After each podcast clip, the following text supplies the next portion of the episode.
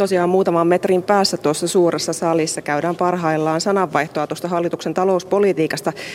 Tässä välikysymyksessähän on kysymys. Sanotaan, että hallitus on epäonnistunut talouspolitiikassaan. Todetaan, että työttömyys on räjähtämässä käsiin ja keskeisten uudistusten ne ovat myöhässä ja tavoitteistaan jäljessä näin lyhykäisyydessään. Hallitukselta kysytään, mitä se aikoo tehdä talouden huonolle kehitykselle ja pahenevalle työttömyydelle ja tiedustellaan myös rakenteellisten uudistusten etenemistä.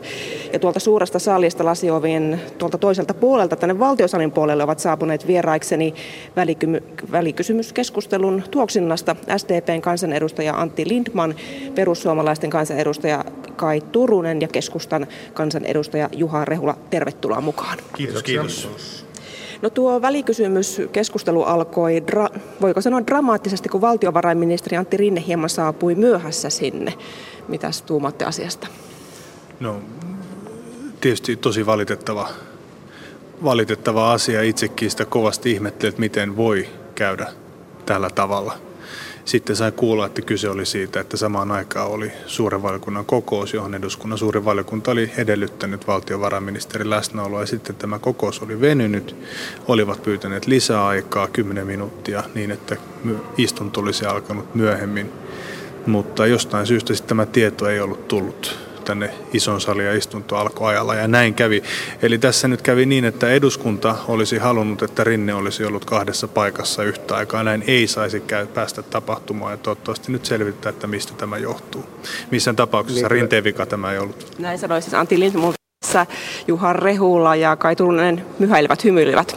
Niin, Tästähän saisi lohkottua hyviäkin juttuja, mutta mä toivon, että päivän pääuutinen tästä välikysymyskeskustelusta on jotain ihan muuta kuin se, että kuka nyt istui missäkin minäkin aikana.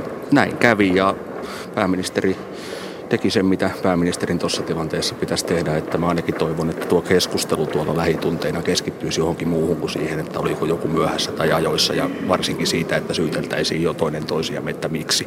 Työllisyydessä ja talouskasvun etsimisessä on ihan tarpeeksi töitä. Ilman riitelyä. Joo, no mä toivon nimenomaan juuri sama, mitä tuota edustaja Rehulakin, että se, että mitä keskustelua käydään, niin se käydään nimenomaan tästä välikysymyksen sisällöstä. Mutta mä toivon, että se rinteen myöhästyminen nyt ei ollut mitään välinpitämättömyyttä, jonka vaikutelman kieltämättä siitä sai. Eduskunta tietysti toivoi, että Rinne olisi ollut salissa, koska tuota, mun mielestä välikysymys, vaikka niitä on nyt tällä hallituskaudella useita tehty, on mun mielestä kuitenkin niin painava iso asia, että kysymys on hallituksen luottamuksesta, niin no näin. No tästä päästään, kun puhuttiin hallituksen luottamuksesta, niin siihen, että kun keskustan puheenjohtaja Juha Sipilä sanoi maanantaina Yle Uutisille ajan tavallaan ajaneen noiden ennenaikaisten vaalien ohi, kohta ollaan jo, ollaan jo huhtikuussa, niin miksi siis tämä välikysymys on tehty? Kuinka vakavasti haluatte horjuttaa hallitusta, Juha Rehula? No, keskusta on vaaleihin valmis heti sen jälkeen, kun se tilanne niin edellyttää, mutta että nythän me ollaan aikataulullisesti tilanteessa, että jos hallitus kaatuisi tähän välikysymykseen ensi perjantaina, niin vaalit olisi aikaisintaan helmikuussa.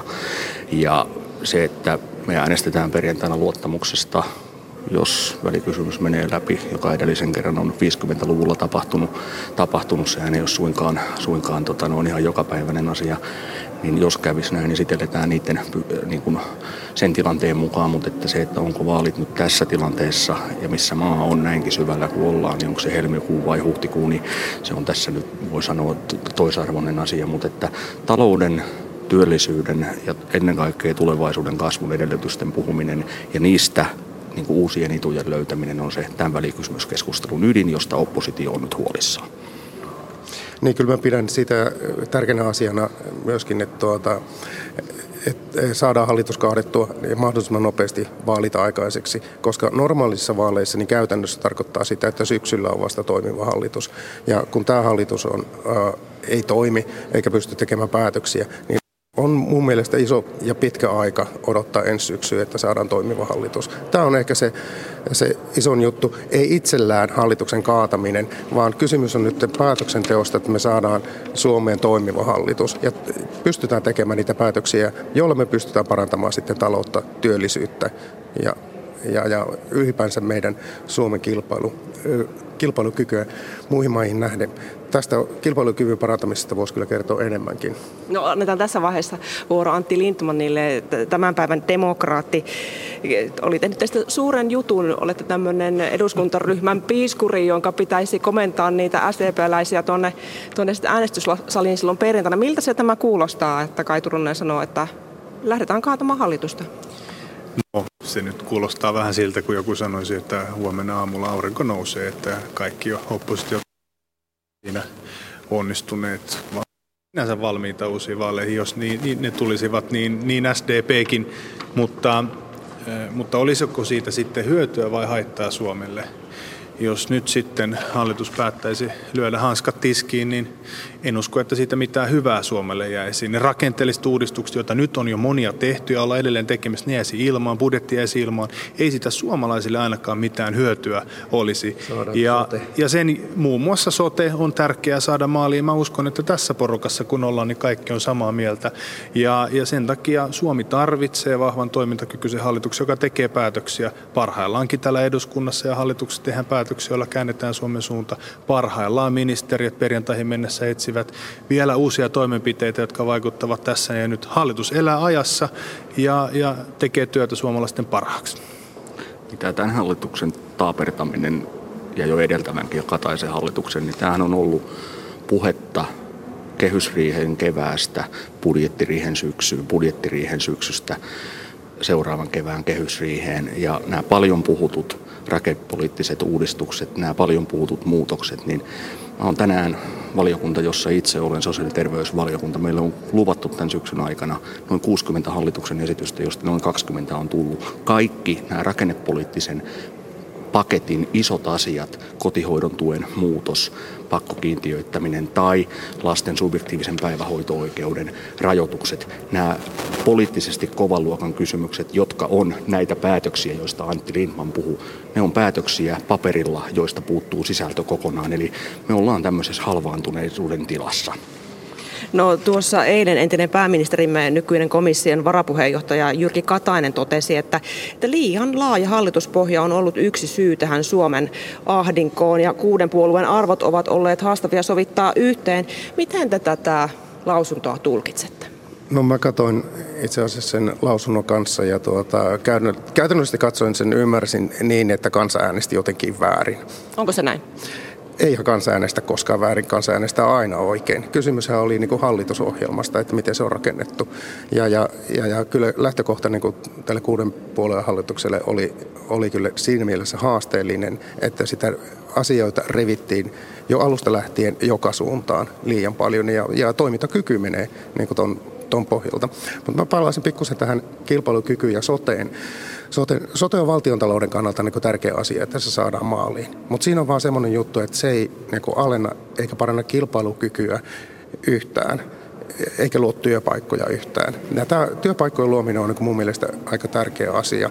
Se, että vaikka sote saadaan maaliin, se ei alene kone, konepajalta lähtevän raudan hintaa globaalisti ja paranna sen kilpailukykyä. Ja tähän kilpailukyvyn parantamiseen niin meidän pitää panostaa kyllä merkittävästi ja pystyy niitä päätöksiä tekemään ja, ja sitä kautta luomaan työpaikkoja. Sote on ihan tärkeä, mutta sille ei ratkaista kuin yksi, yhtä asiaa vaan. Mm. No tätä työtä, mitä tässä te olettekin peräänkuuluttaneet, niin sitä nyt etsitään joka paikasta. Keskusta järjesti maanantaina työpäivän, jossa jaettiin tai haettiin joukolla ideoita, mistä niitä työpaikkoja saatiin. Ja eilen vihreät sitten omat linjauksensa esitteli Suomen talouden tilan kohentamiseksi. Kuinka paljon työttömyydelle voidaan tehdä esimerkiksi tämän hallituksen ja tämän eduskunnan aikana, Antti Lindman? Totta kai voidaan tehdä tässä ja nyt, niin kuin on tehtykin.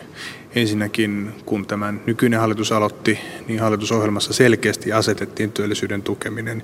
Voi sanoa ykkös siellä, se oli selkeä linjanmuutos. Sitä jatkui budjettiriihessä ja lisäbudjetissa käynnistettiin toimenpiteitä tässä ja nyt. Jo aikaisemmin on esimerkiksi vaikka Finavian pääomitus, joka tuo 5000 pysyvää työpaikkaa lentokenttäympäristöön ja rakentamisaikanaan. Ja sitten nämä isot infrahankkeet, jotka on päätetty laittaa liikenteeseen, niin niiden arvioitu työllisyysvaikutus on 60 000. Eli täytyy tehdä sekä tässä ja nyt.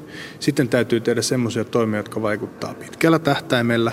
Ja sen lisäksi sitten taloudesta, julkisesta taloudesta on pidettävä hyvä, hyvä huoli. Tässä on vähän kaksijakoinen tunnelma, kun hallituspuolueen edustaja on, kun joka toinen päivä oppositio haukkuu liiasta velkaantumista, joka toinen päivä sitten tyrmää kaikki säästöesitykset.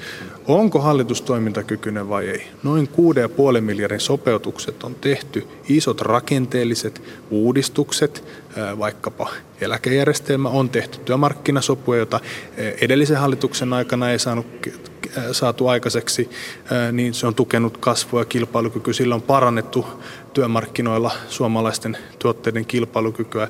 Onko tehty? On tehty ja paljon. Toki on niin, että maailman tilanne on todella vaikea ja maailma tällä hetkellä erityisesti niitä tuotteita, joista Suomi on saanut leipänsä, perinteisesti kohtelee heikosti. Ja sen takia valtion pitää nyt toimia ja niin on myös tehty. Ja täällä jo vieressä näytetään kelloa. Kai Turunen, mitä haluaisitte kommentoida hänelle? Joo, nämä on, mitä Lindman luetteli tuossa, niin ihan tarpeellisia ja tärkeitä asioita, mitä on tehty, mutta ne on väliaikaisia. Meidän pitää luoda pysyviä työpaikkoja. Eli se käytännössä tarkoittaa sitten suomalaisen kilpailukyvyn palauttamista. Nyt jos ajatellaan EU-tasolla, niin EU-maiden taloudet hiukan kasvaa. Mutta jos katsotaan sinne sisälle, sitten niin euroalueiden taloudet hiukan kasvaa, mutta ne, jotka ovat euroalueen ulkopuolella, kasvavat kasvaa paljon nopeammin ja merkittävämmin. Ja nyt kun sitten sanotaan, mun mielestä ihan väärin, että suomalaiset tuotteet ei käy kaupaksi ulkomailla, koska suomalaiset tekee investoituja tuotteita ja niille kysyntää. Mutta hei, halo, ruotsalaiset myyvät niitä samoja tuotteita, heillä on oma valuutta. Ruotsin äh, kruunu on devalvoitunut 5 prosenttia euroon nähden alkuvuodesta. Ja se on erittäin merkittävä, merkittävän kilpailu Ruotsille. Suomella on käytettävissä ainoastaan sisäinen devalvaatio. Ja se käytännössä tarkoittaa sitten palkkojen leikkaamista ja näin päin pois. Niin, ää, me ei saada tehtyä sisältä devalvaatiota ilman yleislakkoa. No täällä pidetään hyvin huolta. Mitä Juha Rehula, mikä on teidän kommenttinne tähän työllisyyssoppaan? Antti Lindman puhuu nyt niin kuin valtioneuvoston tiedotustilaisuus budjettiriihen jälkeen listaus asioista, joiden se vaikutus, jolla ihan oikeasti työtä ja toimeentuloa lisätään, niin on kyseenalaistettavissa. Nämä on hyviä asioita, että teitä rakennetaan. Nämä on hyviä asioita, että panostetaan uuteen innovatiiviseen toimintaan. Mä kysyn, että missä se tapahtuu. Se tapahtuu pääkaupunkiseudulla, se tapahtuu alueella, jossa – on muutoinkin kasvun edellytyksiä, kun esimerkiksi tämä keskustan 200 000 työpaikkaa, ne perustuu biotalouteen, ne perustuu elintarviketuotantoon, matkailuun. Siis meillä on toimialoja, joihin pitää pystyä panostamaan tässä ja nyt olemassa olevaa, olevaa nähden. Meidän pitää luoda se tulevaisuuden kuva – missä esimerkiksi matkailuala on ilmoittanut, että Suomeen voi syntyä 30 000 uutta matkailun työpaikkaa. Nämä on kysymyksiä, joihin pitää nyt etsiä ratkaisua nyt seuraavalla vaalikaudella ja eteenpäin. Ensi Juha Rehula sanoi, että hallituksen toimenpiteillä ei tule vaikutusta ja sen jälkeen hän sanoi, että keskustan ohjelmalla tulee 200 000 työpaikkaa. Hallituksen, hallituksen käynnistävät infrapanostukset, ne on tutkittu. Niiden vaikutus on 60 000 työpaikkaa keskustan ilmassa olevat lupaukset biotalouden työpaikasta, joka sinänsä on hyvä asia, niin lupaukset 200 000 työpaikasta tässä ja nyt, ne ovat ilmassa. Mutta pakko, mutta pakko todeta nyt edustaja Turuselle tästä, että ymmärrän, että hallitusta kritisoidaan, mutta silloin kun kritisoidaan, niin pitää olla myös vaihtoehtoja. Kun kuuntelin perussuomalaisten vaihtoehtoa esimerkiksi eilen, kun puhuttiin lisäbudjetista, niin perussuomalaisten kansanedustajat useat esittivät palkan alennuksia, pekkaspäivien poistamista ja sen lisäksi on esitetty kymmenien tuhansien ihmisten vähentämistä irtisanomista julkiselta sektorilta. En näe, että miten nämä toimenpiteet lisäisivät työtä. Päinvastoin ne vähentävät työtä. Ja ihan lyhyesti, Kai Turunen. No, tämä kuulostaa ihan huvittavalta, että Demaretti Antti Lindman luettelee, mitä miltä perussuomalaiset on. Se ei pidä paikkansa. Ei, siis kysymys on siitä, että eh, meillä on käytettävissä, niin pitkään kuin me ollaan eurossa mukana, niin meillä on käytettävissä ainoastaan sisäinen devalvaatiomahdollisuus, ja se käytännössä tarkoittaa palkkakulujen leikkaamista. Nyt en puhu palkkojen vähentämisestä, vaan sivukulujen leikkaamisesta. Ja tämmöisen taantuman aikana meillä on mahdollista leikata palkkojen sivukuluja sillä tavalla, että me ei romuteta elämää eläkejärjestelmää käyttämällä emupuskureita, jotka ovat nimenomaan rakennettu tämmöistä tilannetta varten. Ja tämä, on, tämä ei ole kuitenkaan niin eduskunnassa tämä päätös, vaan tämä, tämä on sitten työmarkkinajärjestöjen päätös. Ja mä pidän niin pikkusen ongelmallisena sitä, että Suomessa on tämmöinen järjestelmä, että poliittiset päättäjät on ulkoistaneet päätäntävallan etujärjestöille. Ja jossain, jossain mielessä niin me ollaan riippuvaisia etujärjestöjen päätöksistä, sitten mitä tässä talossa tehdään. Mm, eli kysymys ei ole mistään palkkojen leikkaamisesta, vaan sivukulujen leikkaamisesta, ja ne voidaan kyllä tehdä. Ja ihan lyhyesti, No, ensinnäkin näistä sivukuluista. Niin koko tämän alkukauden perussuomalaiset ovat esittäneet miljardin sivukulua lisää palauttamalla Kelamaksu. Nyt he ovat tulleet hallituksen linjoille tässä. Ja mitä tulee näihin kysymyksen palka-alennuksesta, niin useat edustajat, muun muassa edustajat Kokko, Vähämäki ja kumppanit eilen lisätalousarviokeskustelussa ehdottivat, ehdottivat lomarahojen poistamista, joka olisi käytännössä palkanalennus. Tällä ei Suomea nosteta. Me tarvitsemme nyt satsauksia työpaikkoihin tässä ja nyt. Tarvitsemme rakenteellisia uudistuksia ja myös vastuullista talouspolitiikkaa. No minä huomaan... Ihan pakko sanoa nyt no. kyllä, että kun Lindman väittää, että me lisättäisiin palkan sivukuluja, mutta se kysymys on silloin Kelamaksusta. Me rinnastettiin Kelamaksu arvonlisäveron korotukseen. Lindman on valmis korottamaan, ar- ja oli ja on edelleen varmaan valmis korottamaan arvonlisäveroa, joka on tasavero ja kaikilta kansalaisilta. Silloin kun maantaloutta parannettiin pari vuotta sitten, niin me ei oltaisi korotettu arvonlisäveroa, eli ei rankastaisi köyhiä niin paljon, mutta ettei talous mene ihan kuralle. Me esitettiin silloin Kelamaksun palautusta ensi vuoden budjettiin, mutta ei esitetä sitä. Hyvä, että Mutta siis ei voi yhtä asiaa tempasta ja sitten ruveta siitä ruoskimaan. Aina pitää katsoa kokonaisuus. Juuri. Ja nyt sanon, että perussuomalaiset on aina tehnyt vaihtoehtobudjetin, jossa me otetaan vähemmän velkaa kuin hallitus. Ja jos meidän budjettia oltaisiin noudatettu, niin me ei oltaisi näin huonossa taloudellisessa tilanteessa. No tästä keskustelun ihan taatusti tuolla myöskin tuolla salin puolella. Tunteet tuntuvat kuumenevan. Nyt vielä tähän ennen kuin lähetyksen menee loppuun, niin kysyn, että miltä tämä nyt näyttää sitten tämä perjantai, että kuinka hallituksen käy Juha Rehula? Mä oon ollut itse joskus eduskuntaryhmän piiskuri ja mä tiedän, minkä työ tuolla Antilla on edessä siinä, että hän huolehtii, että ihan pienen kuumeen vuoksi ei esimerkiksi olla pois. Eduskunnan voimasuhteet on 101 hallitus, 98 oppositio. Ja me ollaan tilanteessa, jossa yksikin ääni voi perjantaina ratkaista. Mm. Sitten me nähdään se perjantaina noin kello 13.05, että miten kävi. Osaatte tämän, tämän hänen ehkä tuskansa tässä mä, jo Mä, mä tunnistan tietää. täysin sen tuskan, koska siellä niitä selityksiä, miksi olla istunnosta pois, niin niitä on ihan varteen otettavia ja hyviä.